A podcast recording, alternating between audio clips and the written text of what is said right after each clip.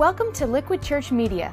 The message you're about to enjoy was originally delivered live at Liquid Church by Pastor Tim Lucas. For more content, log on to liquid church dot com or visit one of our campuses in the New Jersey metro area. liquid church dot com, where truth is relevant and grace wins. What if we acted the same way in real life as we do in social media? Can we be friends? Poke, poke, poke, poke. Can we be friends? Yeah, poke. Friends now, yeah. We're friends. Cool. Are you feeling that? Check out what I had for lunch. Arugula with salmon. Whoa. The bomb. Check out what I had for dessert. I love me some froyo. Mm, mm, mm, mm. O M G, time for a selfie, larger than life. Poke, poke, poke. I think I just saw Al Roker. Pooped my pants. This roach coach is so clean, said no one ever. L O L. Can we be friends? Poke, poke, poke, poke, poke, poke. We checked out Liquid Church on Sunday. Nah. Uh, hey everybody, good to see you guys, glad you're here. Welcome, Nutley, New Brunswick, Church Online, wherever you are. Man, glad you guys are here. Hey, actually want to start today a little bit different. Uh, just share with you a testimony. Testimony is a story about where we see God doing stuff, kind of cool.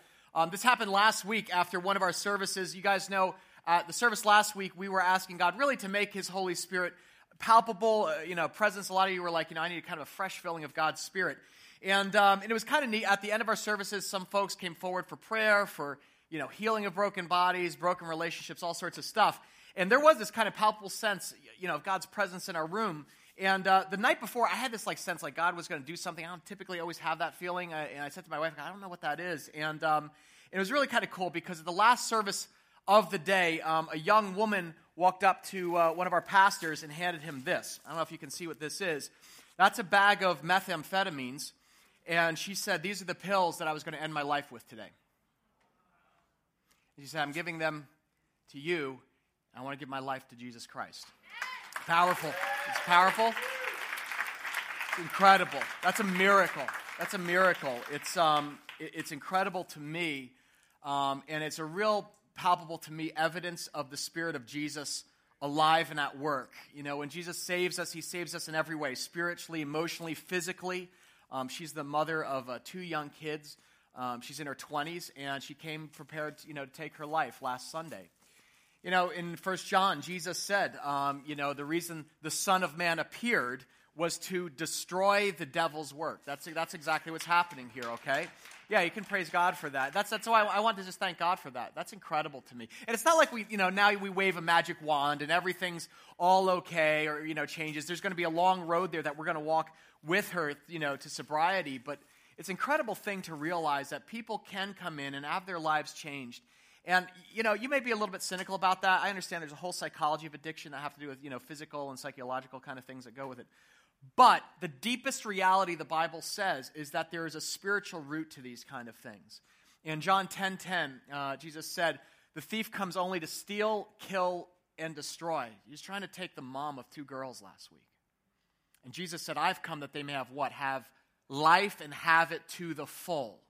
In other words, there's life and there's death, and the enemy is trying to lead and destroy our families and the fabric of our of our community um, in every possible way. And then Jesus says, but I've come to have life and I have authority over the enemy.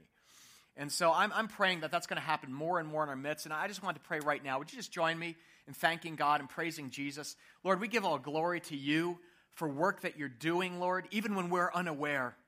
I thank you for our new sister in Christ, Lord. She wants to be baptized. She came thinking, Lord, really a demonic thought that she'd be ending her life, and you said, I'm going to give you a new life and baptize you into eternal life. And we praise Jesus for that, God. We ask that he would receive great glory in this church. I just thank you for the work you're doing and that we get to witness it. I ask that in Jesus' name, amen. Awesome. Is that exciting? That's pretty cool, right? Pretty cool. I want to share that with you. All right. Let's turn, uh, open your Bible. Would you turn to Luke chapter nineteen? Uh, my guess is God's going to speak to you, some of you today, and you're like, wow, okay, that's that's powerful. I'm not a pill head, though. What What is God looking for from me? And uh, here in Luke nineteen, this is, a, this is kind of the capstone message of the series we've called Follower. We've identified there's two types of Christians by name, right? We're in America, everyone's Christian, but there are fans and there are followers. And Jesus is always asking this question, are you my fan? In other words, you like me, uh, you know, you, you go to church, you call yourself a Christian, or are you really my follower?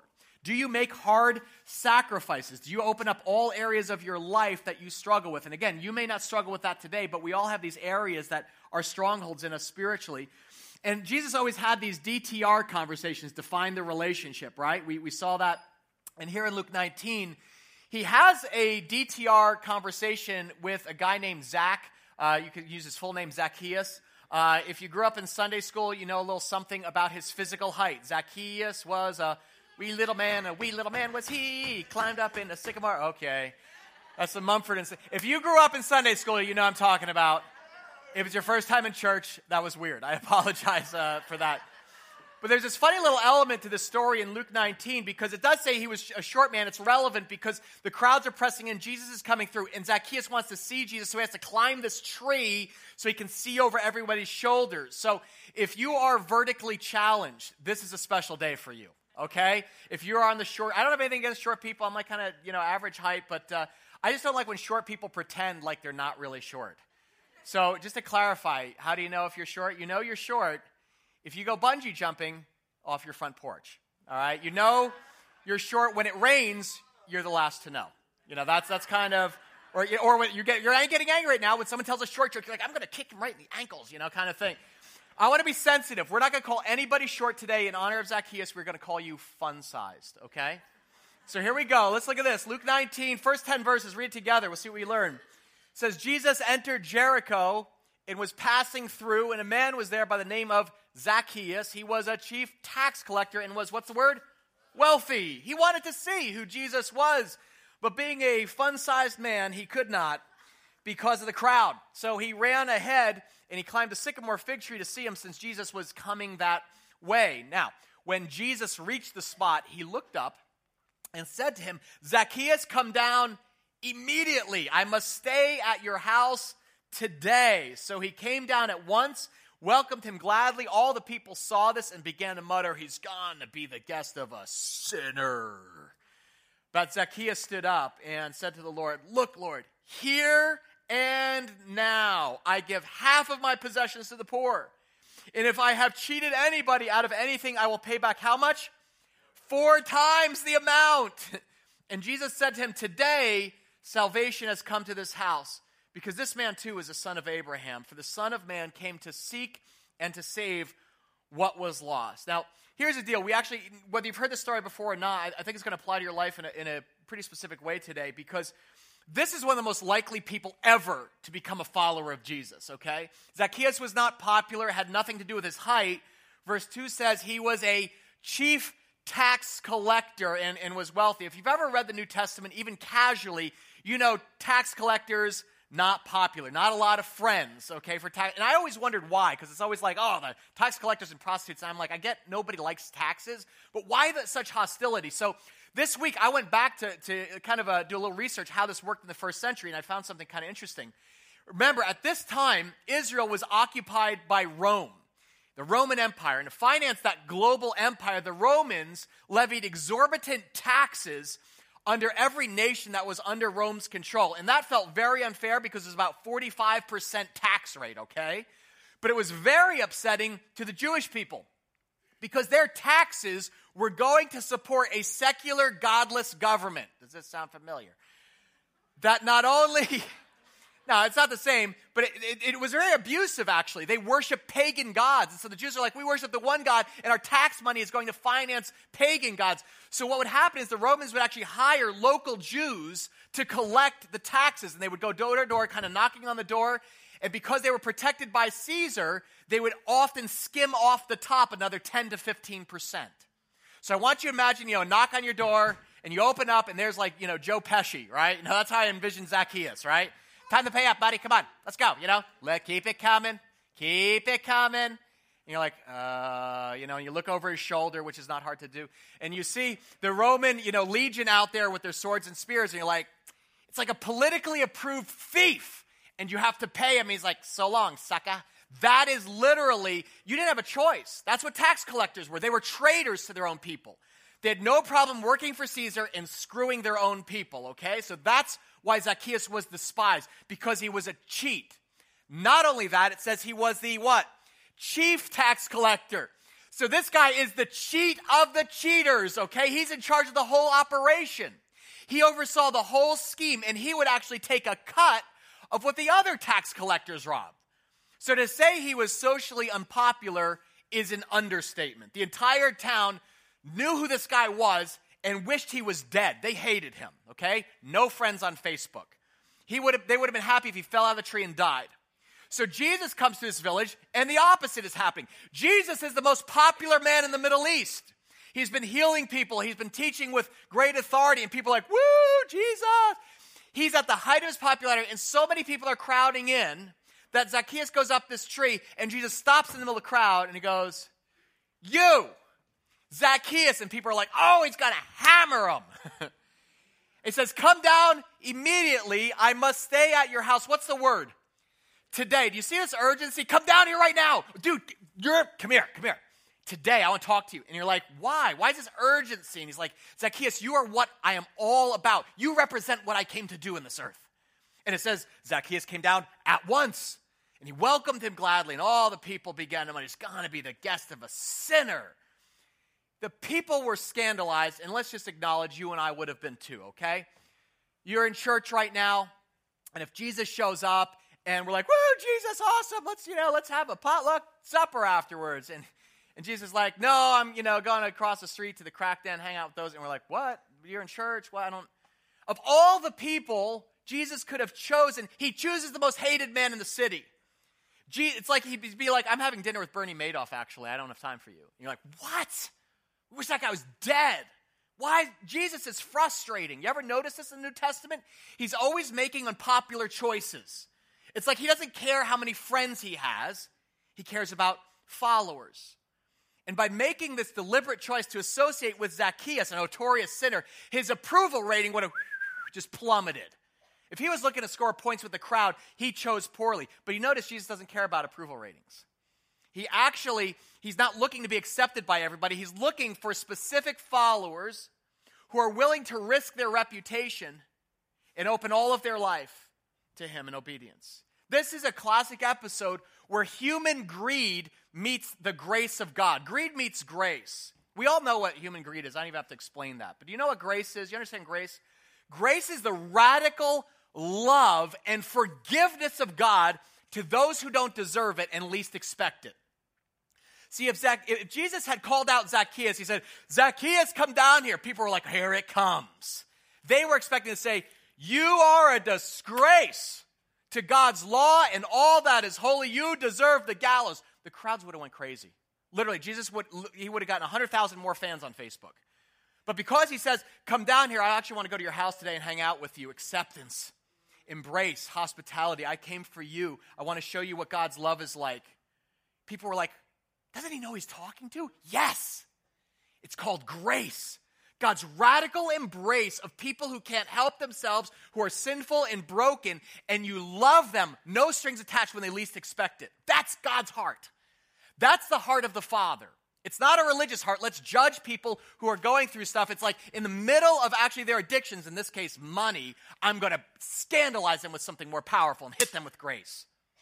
Even though Zacchaeus thought punishment would be coming, Jesus doesn't deliver it. And as a result, you know what? He becomes the object of scorn and ridicule. All the hatred and the anger and venom they had for Zacchaeus now gets pointed at Jesus. All of a sudden, what happens to his fans? Oh, we don't like this. And suddenly you realize why this encounter is so central to the mission of Christ. Guys, this is a preview of what Jesus was about to go through on the cross for you and I.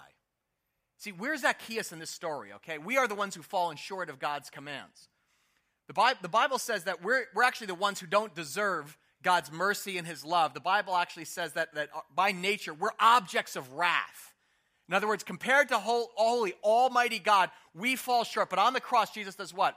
He says, but I, I've come for you, Tim Lucas. I'm going to identify with you. I'm going to take Tim's sins, put them on my shoulders, and bleed and die for you out of love. I'm going to absorb everything you earned. Punishment, wrath. And guess what I'm going to give you in return? Watch this. Second Corinthians five says, God made him who had no sin to be sin for us, so that in Christ we might become the what of God? The righteousness. So an exchange takes place on the cross. Jesus says, I'm going to take all of your failures, all of your faults, even you self-righteous, prideful people who say, I don't really have any sin. Really? I'm going to take all of that on me, and in exchange, I'm going to give you all of my goodness. This is what the word justification means. You ever hear that word justification? It means, how are we justified by God? How do you get made right with God? Jesus not only removes our guilt, but then he gives us his righteousness that he earned by perfectly fulfilling the law. So here's the deal. When you receive Christ, when I told our, my sister right with the pills here, you know how God looks at you now? She's like, I just feel guilty about this. I'm like, God looks at you just as if you had never sinned, but it also means just as if you had always obeyed. He looks at you right now. That's how God is looking at you. You may feel guilt or shame for things in your life that are kind of hidden, closed off from God, secret sin over here. But in Christ, he looks at you.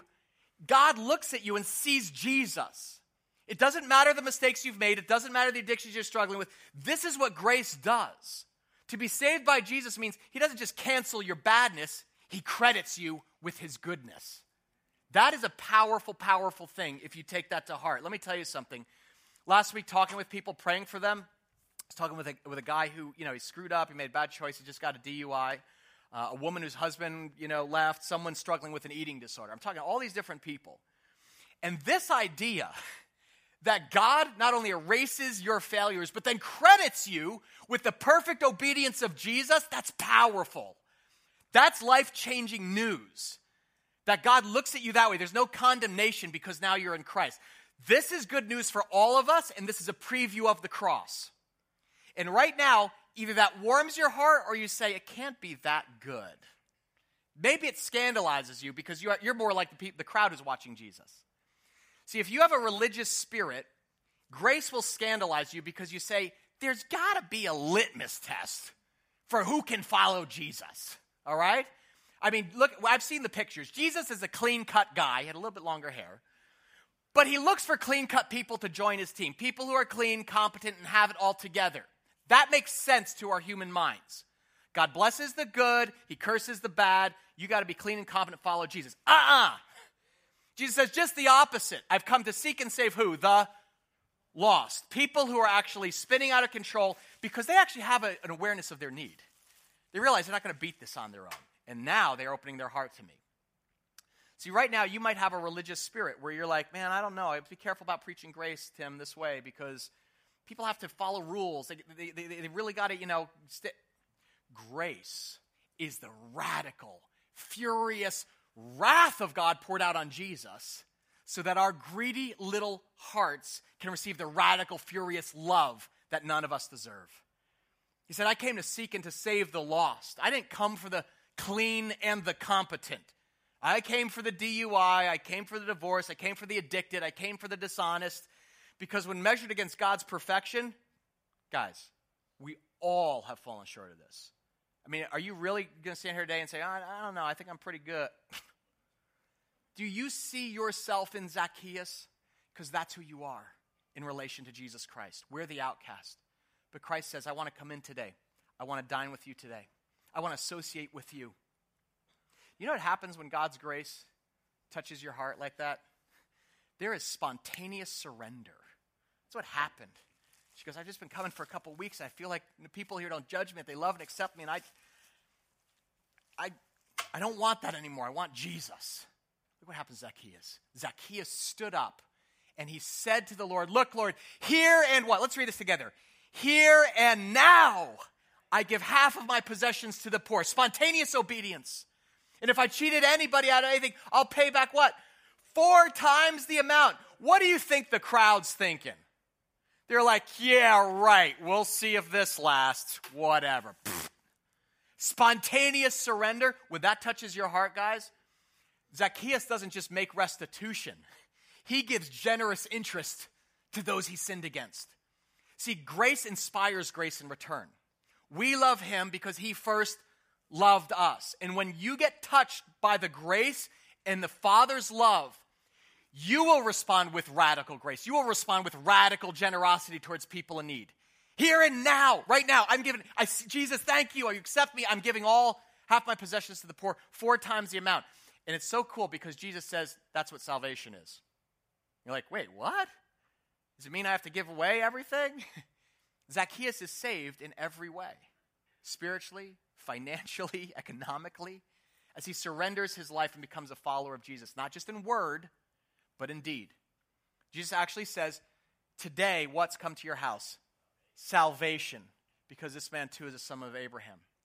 See, we typically think salvation is a, is something that we intellectually believe. I believe Jesus died for me, he was raised again, now I get to go to heaven.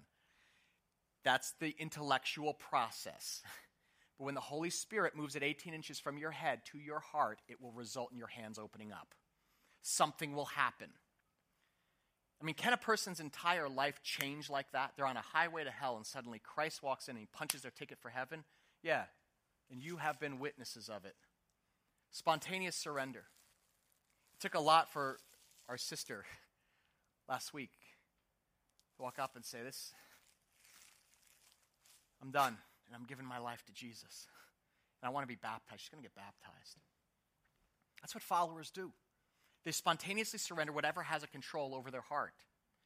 And I think that's the biggest difference, is that there's instantaneous obedience. I think that's the big difference between fans and followers. Fans say, not today, let me think about it a little bit.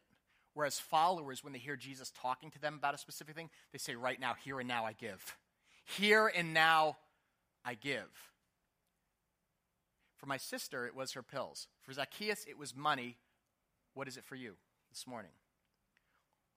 What has God been talking to you about this week that he may want you to actually hand over to him today, this morning? If we, there's a lot of different ways you can fill that in. If we just stay with the Bible text here, I know money, big one for Zacchaeus, big one for a lot of us. We live in New Jersey, all right, let's be honest.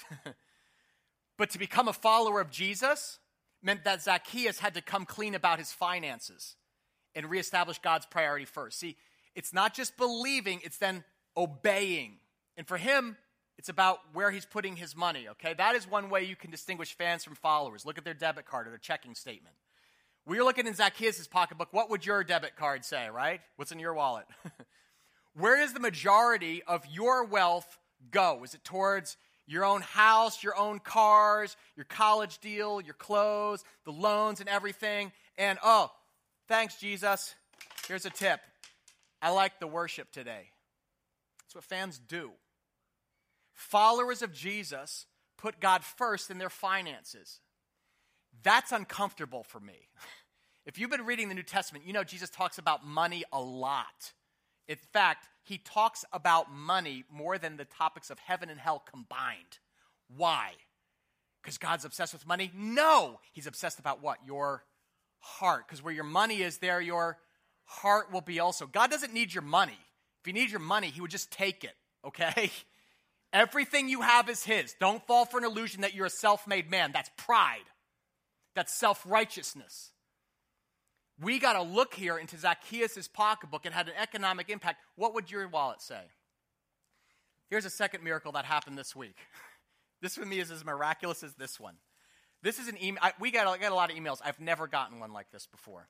It's from a husband and wife in this church. They have a family of five, and they contacted our financial office because of a concern they had. Here's the deal. This family, they're regular tithers. If you're new to following Jesus, what a tithe is, tithe literally means ten percent. We have a number of families in this church. Every week, every month, they give the first ten percent of their income to this church, no strings attached. Not because they love the church, but they know God's moving and they want to see people set free, lives saved. They're investing in the kingdom of God. That may seem crazy to you. I get that if like you're, you're new to the faith, but just watch this. Watch this now. This family tithes every every uh, month, and that's a sacrifice. Those of you who tithe, thank you so much for that. But the guy who sent this, the father of five, his subject line was, uh-oh, big boo-boo. And he wrote, "We recently received our giving statement from Liquid, and we couldn't for the life of us figure out why it was lower than anticipated. I thought I set up my tithe to be taken out every other week online, and that would run automatically for all of twenty twelve. It appears that our auto withdrawal accidentally stopped in April." In other words, they, they would just have it taken out online automatically. This was a year ago when this stopped. "We need to make this right as a family. It's with a gigantic gulp and a leap of faith that we now write a check to Liquid to cover what we should have given all along. We didn't budget for this, but we will trust God to provide and meet our needs as he always have. Thanks for all you do and hearing these words from our heart." This to me is a supernatural sign of God's Spirit. I can count on one hand the number of times someone's walked up to me and given me a bag of pills. One. I can count on one hand the number of emails when someone said, "Hey, I was calculating my giving. I really want to give a little bit more because I realize there's a gap here and I want to close that." One. One time. That's incredible to me. And I'll just be honest, because I, I at first I was like, dude, you don't have to do that. And I was like, who am I to say that to them? You know, this was a simple accounting mix-up. They're, they're like account number expired or something. And they got five kids. I'm like, food, clothing, college. You got five excuses right there. They didn't budget for it. They could have said, "Hey, we'll get back on track next Sunday." There's a million excuses they could have made, but you know what they said? "Here and now I give." Okay? That's what sincere followers do. They didn't cheat anybody like Zacchaeus. They just are recipients of grace. They understand that God's unmerited favor, they could never pay him back, and said, "Everything we have is his."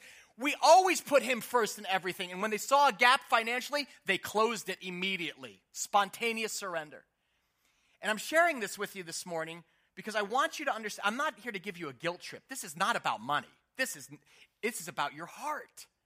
Followers of Christ who are all in put God first in their finances. And tithing is just a simple indicator of that, okay? My wife Colleen and I, I'll just tell you from personal experience, full disclosure, we have been tithing for years. It is one of the most fundamental priorities for our family. And the reason we do that actually is a little bit selfish. We prioritize tithing to God ten percent every, every week for two reasons. And the first is greed. We have the heart of Zacchaeus. We live next to the Short Hills Mall.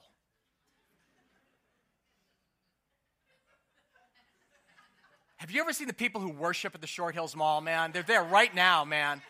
It is like the mecca of materialism, okay? Now, for me, it's not the Short Hills Mall. I, I like I want to go to R E I, and I'm like, I need a kayak, you know? Like, I'm like I, we're going to a different thing. One of the reasons we tithe is because I have that capacity for greed. And I want more, and it's all for me, and it's all. And tithing breaks the spell of consumerism. It puts money in its rightful place. It's all God's. I get to keep ninety percent. Amazing. It's about grace. That's the second reason. It doesn't just break the spell of greed, but it reflects the... We when I...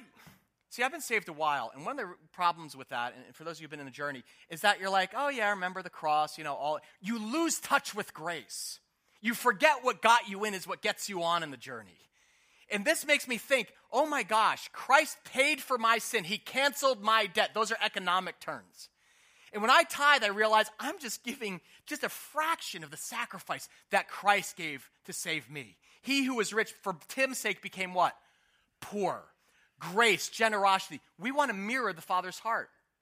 And that's why we give first fruits. All, it, it, guys, can I just say this? Is there something better on earth you can give to?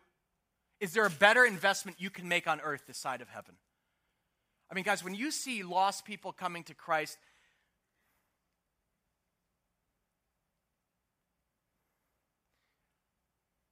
those two girls were going to lose their mother last Sunday. And she met Jesus instead.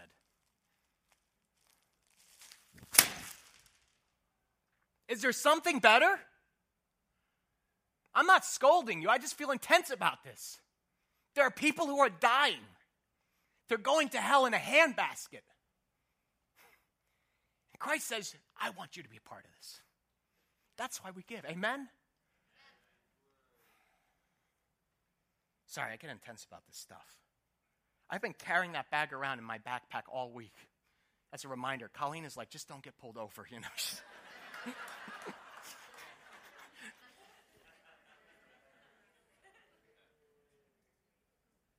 We want our hearts to be more like our Father's. That's why we give.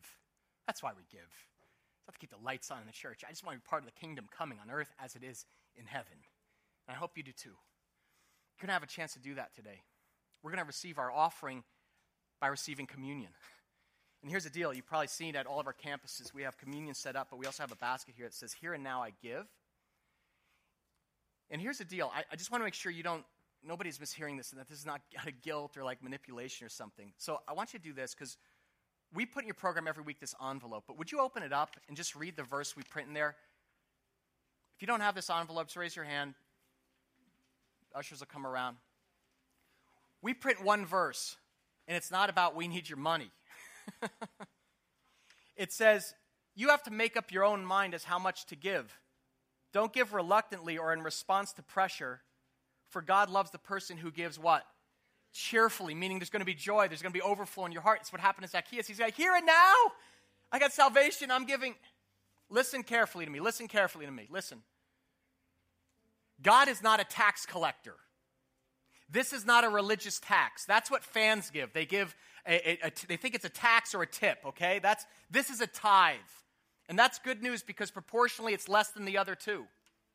A tax, you guys know, is forty percent, okay? A tip is usually twenty percent. A tithe is ten percent. Can I tell you how new believers hear that? They hear about a tithe and they're like, God lets me keep ninety percent? They can't believe they've been saved and that's it. It's old believers who say, oh, ten percent. When Zacchaeus got saved, he said, here and now I give. And it has financial impact, guys. And so here's what I want to challenge you to do to make this right this morning. We put an extra card in your envelope. Take a look at that. And if you're like, I want to give faithfully to God this year, just give us your email, and I'll send you a link next twenty-four hours. You can do it online. We could, we'll tell you about direct deposit, whatever is easiest for your family. If you're not ready to take that step, I totally get that. You may be along the journey. You're like, I- I'm not sure if I can follow God fully with my finances. I understand there's a gap. But if you're here this morning and you're like, man, I've He's been pressing on this soft spot. In fact, here's how you know if God's talking to you. When you read the Bible, and he says, the rich young ruler, I want you to go sell everything you have and give to the poor. If you find yourself rising up and saying, that's unfair, that's probably your deal. It's the stuff where you feel that's too much. That's how you know God's speaking to you. That's what salvation looks like for you. But this isn't about buying your way into heaven. This is about grace. If you're new to our church, here's what I need you to know. We're a generous church. We're a tithing church. That means as an organization, we give away ten percent every year to serve the poor and the needy. We do that with Hurricane Sandy. Last year, we gave away thirteen percent. Just goes right out, no strings attached. Help families with special needs. We're going to do another outreach on Easter to serve families who are rebuilding in Staten Island. And, and, and giving to the gospel is the greatest investment you can make this side of heaven. I believe that. I believe that whether I'm a pastor or not. But being a follower for Zacchaeus, many put God first in his finances. What will you do this morning? Here's how we'll receive the offering. Uh, all of our campuses will um, ask you to take that envelope, and you're going to come forward down the center aisle, and you can just drop it in the basket. And then you're going to take the communion wafer, which represents the body of Christ broken for you, his blood shed for you. Remember, Second Corinthians five, what's it say? God made him who had no sin to be sin for us, so that in him we become the righteousness of God. All out of Jesus' account, poured into your account. You're going to take that wafer, dip it in the cup. Dip, don't sip. Take that and return to your seat up the side aisle. But what, first, I want to give you a chance to examine your heart. So let's just take a moment to pray. Would you bow your heads with me? Father God, we're in awe. I'm just praising you for what you've done in my sister's life, God. I praise you for that. God, it's not just a, there's no magic pill, God, that all of a sudden gets us out of um, temptations and bad choices and behavior. But she said to us this morning, she said, I felt differently this week, like I didn't even have the desire to do drugs. And that's the Holy Spirit at work, Father. I pray right now your Holy Spirit would just flood this place. In the hearts of your people, cleansing, Lord. We're repenting right now of our sin. I repent of the way that I, I make this life all about my own deal, my own family, and don't see the people who you want to bring into your family. God, we offer it all to you right now. Thank you for giving your all to us. Lord, we receive your body and your blood shed for us right now. I ask that you'd renew and you'd fill your people deep in their faith. Let us be more and more open-handed as you get more and more of us. Less of us, more of you, Jesus. I pray in Jesus' name. Amen. Thanks for listening to Liquid Church Media. If you were inspired or challenged by today's message, we hope you'll tell a friend. For more content, log on to liquid church dot com or visit one of our campuses in the New Jersey metro area. liquid church dot com, where truth is relevant and grace wins.